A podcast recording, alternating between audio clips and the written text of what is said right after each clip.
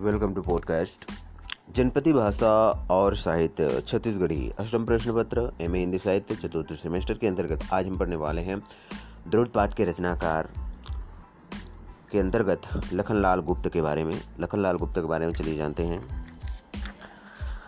तो इनका साहित्यिक परिचय कुछ इस प्रकार है। छत्तीसगढ़ी साहित्य के विकास में लखनलाल गुप्त का अहम स्थान है। उनका जन्म 1 जुलाई 1933 को बिलासपुर में हुआ था। और उन्होंने मैट्रिक की परीक्षा वाराणसी में रहकर पास की थी। एम कॉम और एलएलबी की परीक्षा उन्होंने पंडित रविशंकर शुक्ल विश्वविद्यालय रायपुर से पास की और लखनलाल गुप्त की प्रतिभा बहुआयामी है। छत्तीसगढ़ ही में उन्होंने कहानी, नाटक, कविता, निबंध आदि सभी विधाओं पर अपनी लेखनी को गति दी है और उन्होंने उपन्यास भी लिखे हैं। उनके चंदा अमृत बरसाइज उपन्यास उन्नीस सौ पैंसठ में प्रकाशित हुआ था। कि छत्तीसगढ़ी के द्वितीय उपन्यास होने का गौरव प्राप्त है और इस उपन्यास से के संबंध में मुकुटधर पांडे का मत है, चंदा अमृत बरसाइज। यथा नाम तथा गुण है। पद पद पर अमृत टपकता है।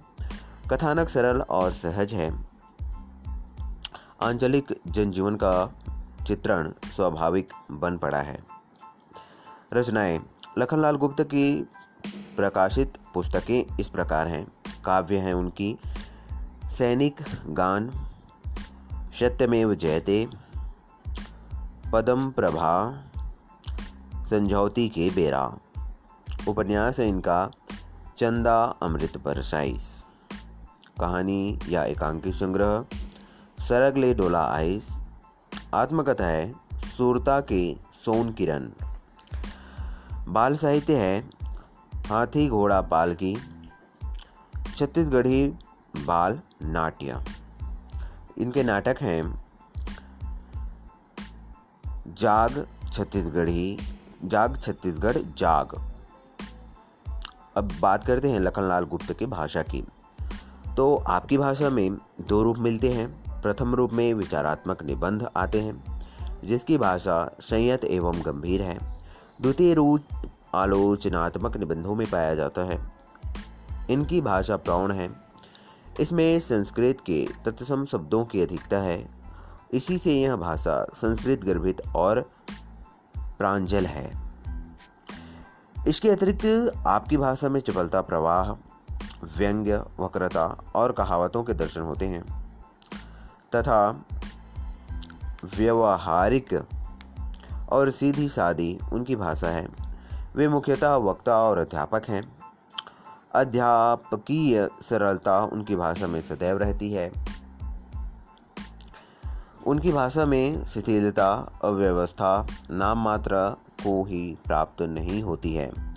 इसके साथ ही आपकी भाषा प्रवाहपूर्ण, सारगर्भित एवं अलंकृत भी है। अब बात करते हैं लखनलाल गुप्त के शैली की। तो लखनलाल गुप्त की शैली के संबंध में नहीं कहा जा सकता है कि वह विविध रूपों वाली है। कहीं व्यवहारिक, कहीं मुहावरेदार, कहीं अलंकारिक तथा कहीं प्रौण और कहीं लंबे लंबे वाक्य और कहीं छोटे छोटे वाक्य आपकी शैली की विशेषताएँ रही हैं।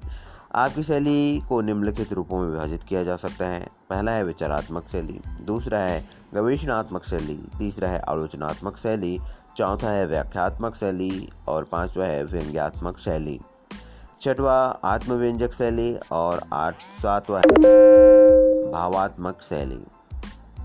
तो इस प्रकार से लखनलाल गुप्त का द्रुटपात परिचय समाप्त हुआ। आपको पॉडकास्ट कैसा लगा, कमेंट करके ज़रूर बताएँ। Thanks for listening